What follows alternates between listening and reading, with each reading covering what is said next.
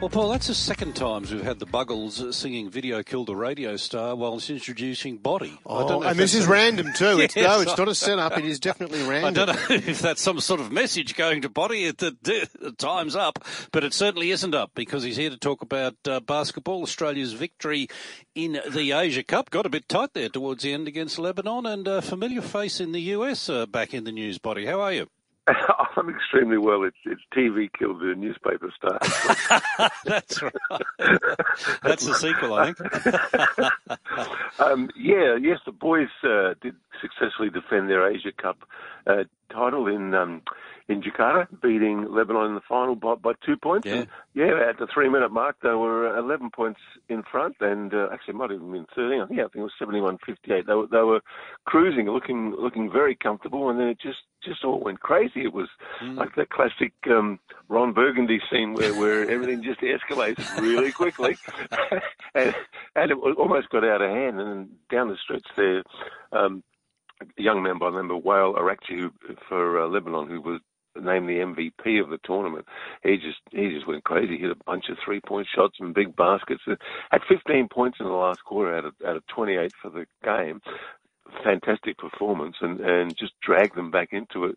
And then um, young Tyrese Proctor, the 18 year old Tyro, who's um, from Sydney, who's going to be playing at Duke University next season in, in US college basketball. He's uh, strolled to the foul line with 8.7 seconds the old, you know, classic ice water in the veins. He'd missed two free throws earlier, but this time when the game was on the line, banged them both in, and it was 74-70. And even though they hit a late, another late three to sort of still make it dramatic, um, we were home then. But boy, oh boy, yeah. If you sort of thought, oh, it's getting late because it was late in the morning or early in the morning, you're thinking, oh, yeah, we got this one. I might go to bed when they're 15 up, say at um, with four minutes to go, five minutes to go, yeah, he might have been a little bit surprised mm. in the morning and thought, how did that happen? Yeah.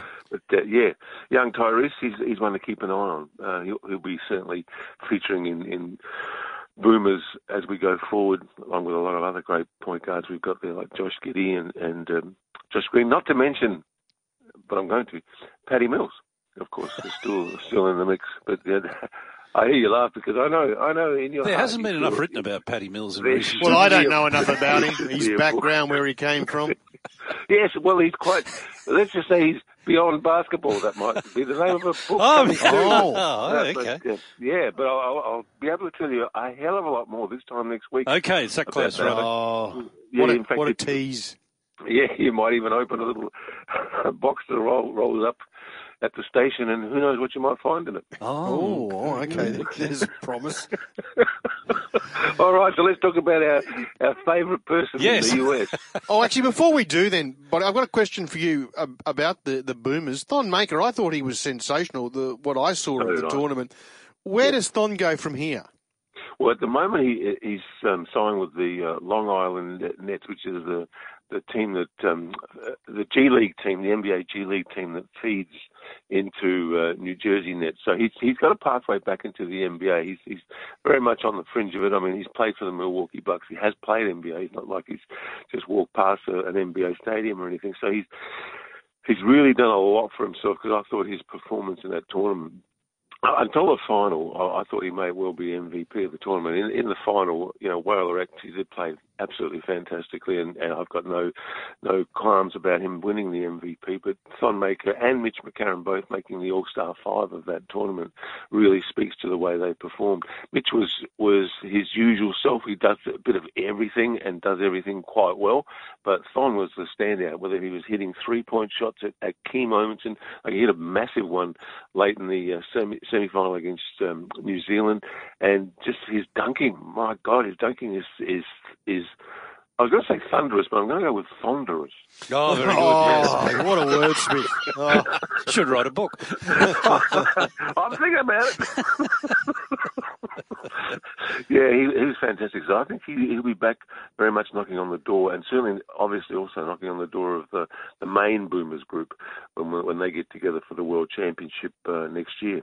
So that that should be a really interesting team to see how that pans out with all the great young players we've unearthed such as your um, you know Matisse Thybulle and, and, guys of that nature. But we also got you know, um, a lot of lot of talent in the point guard area right now. It's it's really interesting as to mm. where, where, we go. I think I think you know that their motto is gold vibes only. That's what the Boomers uh, basically rest on. Gold vibes only. It doesn't necessarily mean gold medal only, but it means mm. bring a, a, gold attitude, a, a, gold standard to what you want to do. And, and now you add a Thon Maker to that mix, and you go, oh, we've got Duop Reath there as well. I mean, who do you take, Thon or Duop? It, it gets very competitive, and you sort of go, okay, they're they're not going to be a you know a one shot wonder out of Tokyo. They're they're really going to be around the mark for the next couple of years.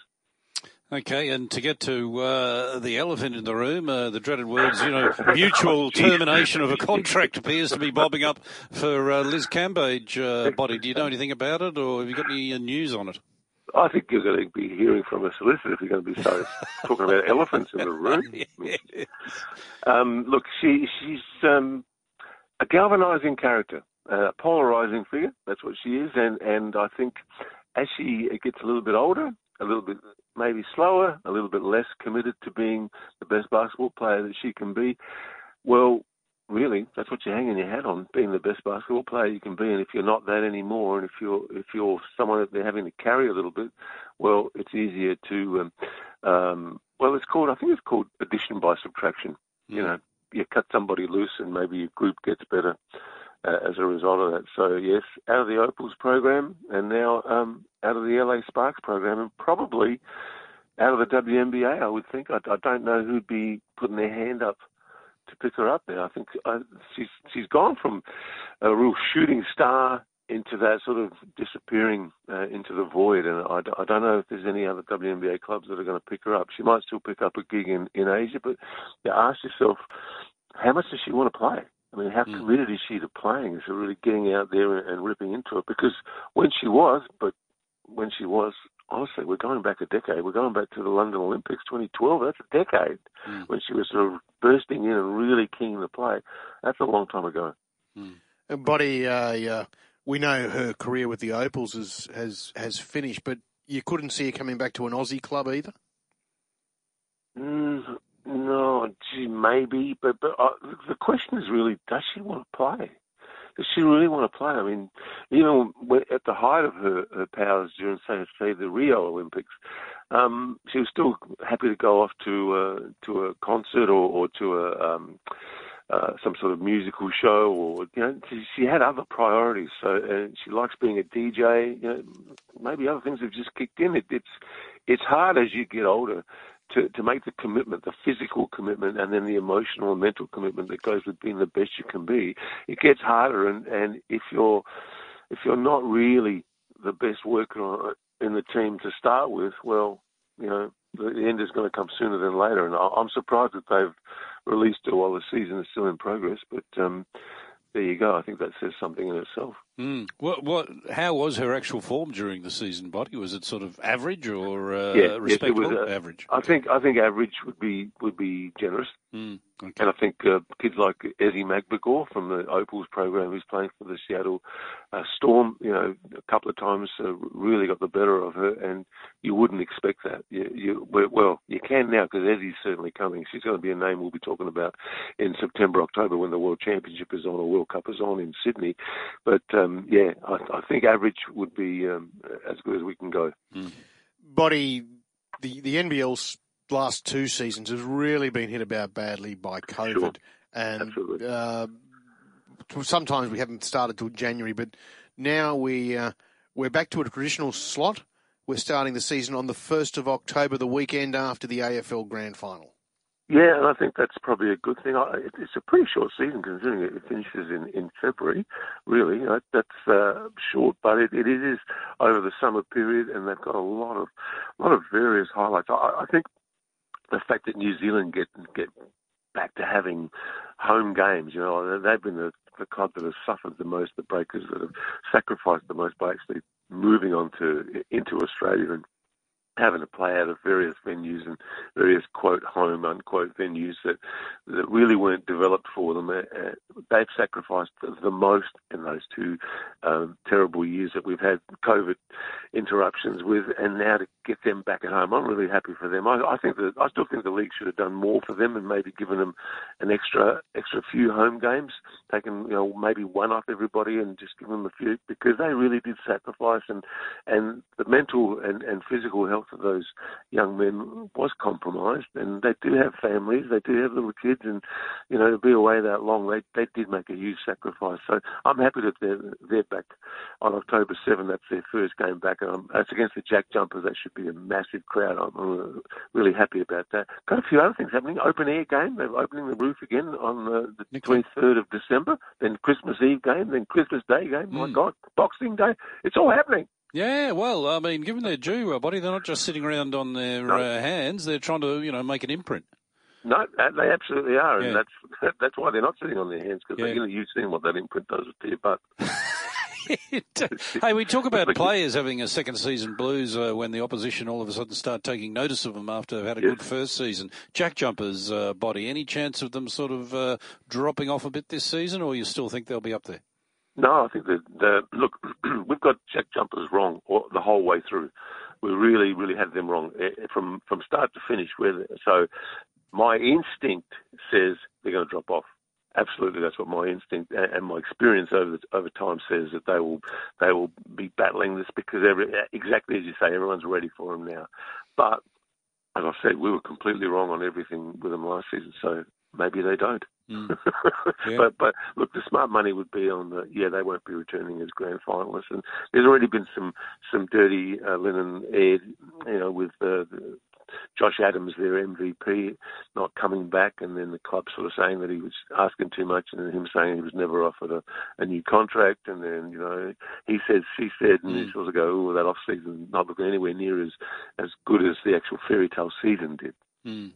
So we'll, we'll, see. It'll be it'll be very very interesting. They've set, certainly set the bar high for themselves, haven't they? Yeah, absolutely. I'm assuming assuming uh, season tickets will go quite quickly. Uh, I'm anticipating they will, but I think until we actually see final rosters for everybody, because a lot of yeah. like a team like Brisbane, you know, I think the, the, fans in Brisbane are really keen to see the roster before they commit to season tickets, um, because you know you don't want another ugly season where you guys live. You want your bullets to be mm. firing, mm. so to speak. Oh, well, Buddy, uh, Andrew and I don't usually open mail uh, mm. with such enthusiasm, but if a box arrives uh, um, from Bonnie Lodge, we, we, we, feel safe opening it, is what you're telling us. Yes, yes. Well, it might go to the, to uh, one James Clark. He may be the one that's uh, opening it, so there will be there will be some sort of powder explosion. okay, so if we turn up to work and he's wearing mittens with singed hands or something, we know something's arrived in the post from you. You know that that is a hot book, yes. and when will, may we be hearing something public, did you say, Boti, towards the end of the week or early next week? August the 4th is uh, release August the 4th, okay. So, um, yeah, early next week I think they're going to, the company's going to start putting out some information. Oh, yeah, really well, hey, we, we can't get anything out of you, so I'm glad they're oh, doing no, something. I'm a, I'm a bolt. You've got nothing from me.